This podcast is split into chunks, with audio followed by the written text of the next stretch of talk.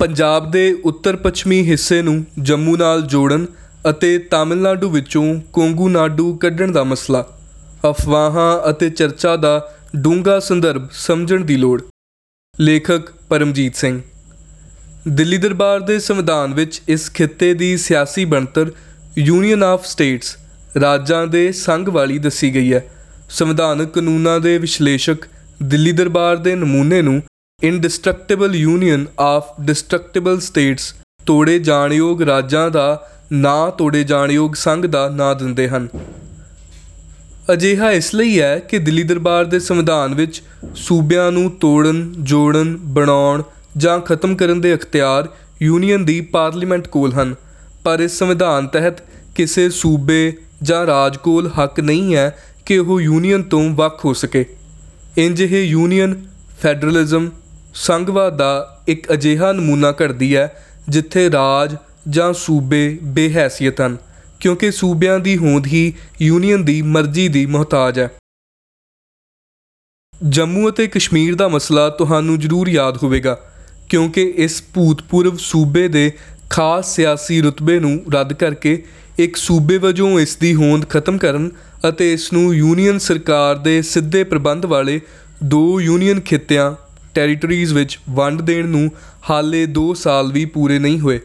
ਹਾਲੀਆ ਸਮੇਂ ਵਿੱਚ ਚੜ੍ਹਦੇ ਪੰਜਾਬ ਦੇ ਉੱਤਰ ਪੱਛਮੀ ਹਿੱਸਿਆਂ ਨੂੰ ਪੰਜਾਬ ਤੋਂ ਵੱਖ ਕਰਕੇ ਜੰਮੂ ਵਿੱਚ ਮਿਲਾਉਣ ਦੀ ਗੈਰ ਤਸਦੀਕਸ਼ੁਦਾ ਗੱਲ ਵੀ ਬਿਜਲ ਸੱਤ ਉੱਤੇ ਚਰਚਾ ਦਾ ਵਿਸ਼ਾ ਰਹੀ ਹੈ।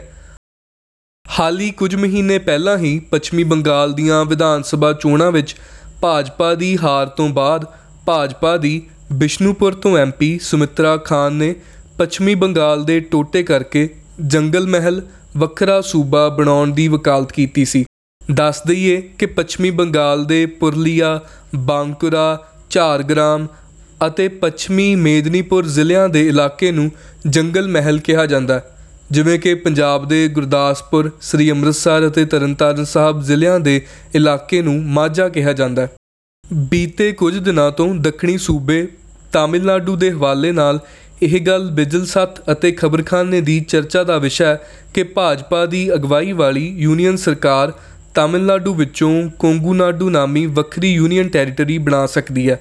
ਜ਼ਿਕਰਯੋਗ ਹੈ ਕਿ ਕੋਂਗੂਨਾਡੂ ਉਂਝ ਤਾਮਿਲਨਾਡੂ ਵਿੱਚ ਕੋਈ ਜ਼ਿਲ੍ਹਾ ਜਾਂ ਥਾਂ ਨਹੀਂ ਹੈ, ਬਲਕਿ ਤਾਮਿਲਨਾਡੂ ਦੇ ਪੱਛਮੀ ਜ਼ਿਲ੍ਹਿਆਂ ਨੀਲਗਿਰੀ, ਕੋਇੰਬਟੂਰ, ਤਿਰੂਪੁਰ ਇਰੋਡ ਕਰੂਰ, ਨਾਮਾਕਲ ਤੇ ਸਾਲੇਮ ਅਤੇ ਦਿੰਦੂਗਲ ਜ਼ਿਲ੍ਹੇ ਦੇ ਓਡਾ ਚਾਟਰਮ ਤੇ ਧਾਰਮਾਪੁਰੀ ਜ਼ਿਲ੍ਹੇ ਦੇ ਪਾਪੀਰੇਦੀਪੱਟੀ ਇਲਾਕੇ ਨੂੰ ਸਾਂਝੇ ਤੌਰ ਉੱਤੇ ਕੋਂਗੂਨਾਡੂ ਕਿਹਾ ਜਾਂਦਾ ਹੈ, ਜਿਵੇਂ ਪੰਜਾਬ ਵਿੱਚ ਮਾਝਾ, ਦੁਆਬਾ, ਪੁਆਧ, ਮਾਲਵਾ, ਬੰਗ ਆਦਿ ਖੇਤਰ ਹਨ।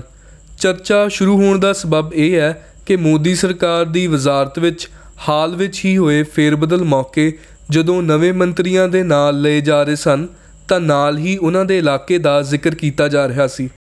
ਜਿੱਥੇ ਬਾਕੀ ਮੰਤਰੀਆਂ ਦੇ ਨਾਂ ਨਾਲ ਉਹਨਾਂ ਦੇ ਜ਼ਿਲ੍ਹੇ ਹਲਕੇ ਜਾਂ ਸ਼ਹਿਰ ਦਾ ਨਾਂ ਲਿਆ ਗਿਆ, ਉੱਥੇ ਤਾਮਿਲਨਾਡੂ ਤੋਂ ਮੋਦੀ ਵਜ਼ਾਰਤ ਵਿੱਚ ਸ਼ਾਮਲ ਕੀਤੇ ਮੁਰੂਗਨ ਦਾ ਨਾਮ ਲੈਣ ਵੇਲੇ ਉਸ ਦੇ ਸ਼ਹਿਰ, ਜ਼ਿਲ੍ਹੇ ਜਾਂ ਹਲਕੇ ਦਾ ਨਾਂ ਲੈਣ ਦੀ ਥਾਂ ਉਸ ਨੂੰ ਕੋਂਗੂਨਾਡੂ ਤੋਂ ਦੱਸਿਆ ਗਿਆ।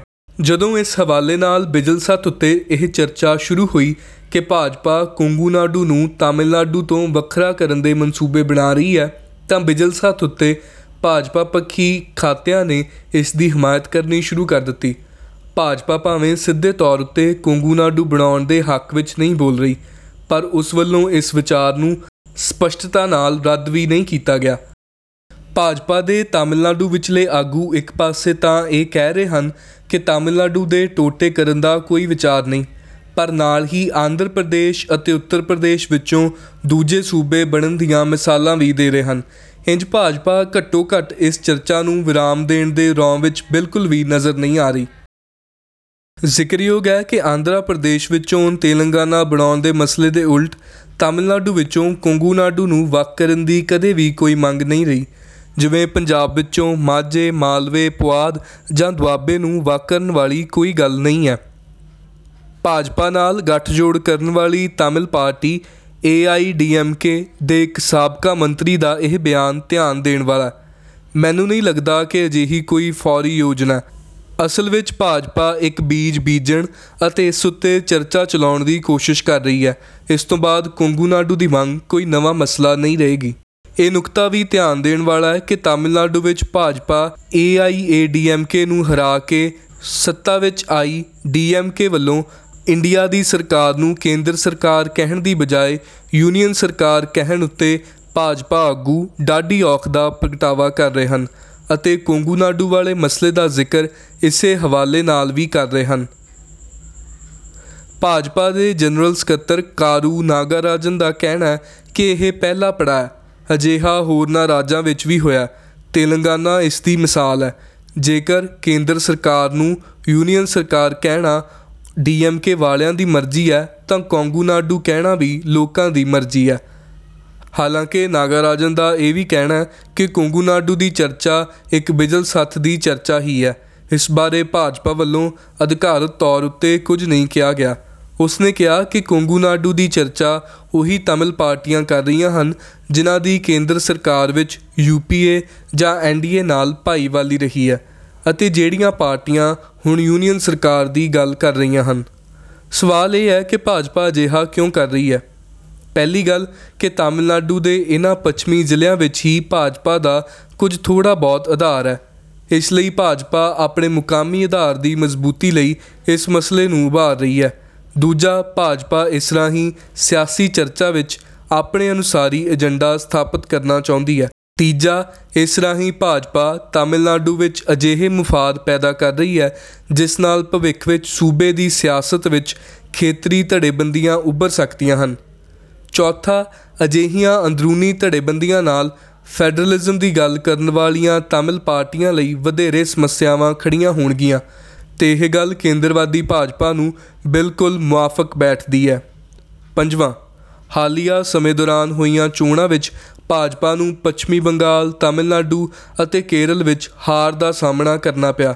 ਇਹ ਸੂਬਿਆਂ ਦੀਆਂ ਖੇਤਰੀ ਤਾਕਤਾਂ, ਖਾਸ ਕਰਕੇ ਪੱਛਮੀ ਬੰਗਾਲ ਵਿਚਲੀ ਤ੍ਰਿਣਮੂਲ ਕਾਂਗਰਸ ਪਾਰਟੀ ਤੇ ਇਸ ਦੀ ਆਗੂ ਮਮਤਾ ਬੈਨਰਜੀ ਆਗਾਮੀ ਲੋਕ ਸਭਾ ਚੋਣਾਂ ਵਿੱਚ ਫੈਡਰਲ ਫਰੰਟ ਬਣਾਉਣ ਲਈ ਸਰਗਰਮ ਭੂਮਿਕਾ ਨਿਭਾ ਸਕਦੀਆਂ ਹਨ। ਅਜਿਹੇ ਵਿੱਚ ਭਾਜਪਾ ਇਹਨਾਂ ਸੂਬਿਆਂ ਦੀਆਂ ਸਿਆਸੀ ਤਾਕਤਾਂ ਨੂੰ ਅੰਦਰੂਨੀ ਮਸਲਿਆਂ ਵਿੱਚ ਉਲਝਾ ਕੇ ਖੇਤਰੀ ਤਾਕਤਾਂ ਦੀ ਮਜ਼ਬੂਤੀ ਅਤੇ ਸੰਭਾਵੀ ਫੈਡਰਲ ਫਰੰਟ ਨੂੰ ਨਜਿੱਠਣ ਦੇ ਪੈਂਤੜੇ ਉੱਤੇ ਕੰਮ ਕਰ ਰਹੀ ਹੈ। ਤਾਮਿਲਨਾਡੂ ਵਿੱਚ ਕੋਂਗੂ ਨਾਡੂ ਦਾ ਮਸਲਾ ਇਸੇ ਕੜੀ ਦਾ ਹਿੱਸਾ ਹੈ।